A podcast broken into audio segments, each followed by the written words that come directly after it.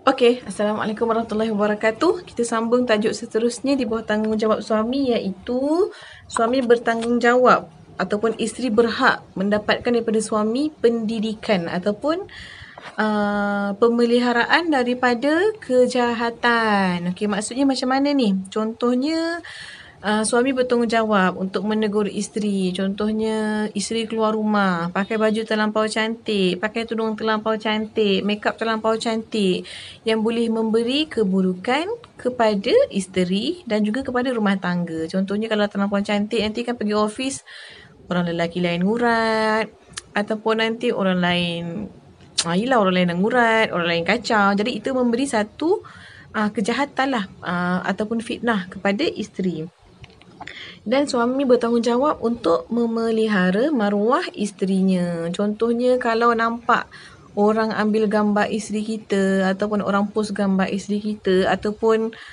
uh, secara tidak sengaja contohnya macam ibu-ibu yang menyusukan anak uh, secara uh, suami perlu membantu isteri untuk uh, menutup auratnya dan tidak teraib maruahnya ketika menyusukan anak. Sebab kadang-kadang tak perasan terselak ternampak buah dada semua kan. Ha, jadi uh, suami kena bantu. Ha, jangan biarkan isteri terkapai-kapai ketika uh, nak menyusukan anak. Kadang-kadang sebab tak semua tempat ada bilik menyusu kan. Jadi suami kena bantu Okey, kemudian uh, suami yang dayus adalah suami yang membiarkan isterinya tidak menegur isterinya apabila isterinya melakukan sesuatu yang boleh membawa kepada kemudaratan kepada diri isteri. Uh, contohnya pergi bekerja dekat kelab ke ataupun isteri keluar rumah tak pakai tudung, tidak menutup aurat, isteri makan terlampau terlampau berwangi-wangian uh, ataupun isteri terlampau tidak menjaga batas hubungan uh, hubungan berkawan dengan lelaki tak ada batas berkawan di tempat kerja tidak menjaga hubungan ketika di media sosial tidak menjaga hubungan tidak menjaga akhlak uh, ketika di media sosial ketika berwhatsapp dengan kawan satu office lelaki uh, semua perkara tu suami perlu uh, ambil tahu uh, pergerakan isteri bukannya nak kata suami kontrol isteri tidak.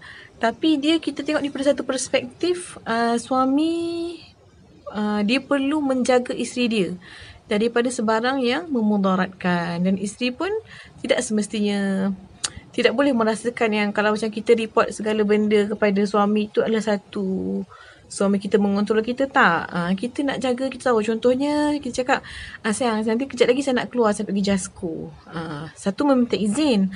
Satu lagi, kita tahu. Kita memberitahu suami kita keberadaan kita. Walaupun kita dah tahu by default, Uh, contohnya setiap hari kita akan keluar rumah uh, keluar rumah bekerja kan. Tapi bekerja kita bagi tahu kat suami kita oh hari ini saya kena pergi site. Uh, lepas balik kerja saya kena pergi sini pergi sini. Jadi suami tahu pergerakan kita. Kalau apa-apa terjadi, suami boleh bantu kita. Okey? Dan termasuk di dalam kemaksiatan sekiranya suami tidak menegur isteri.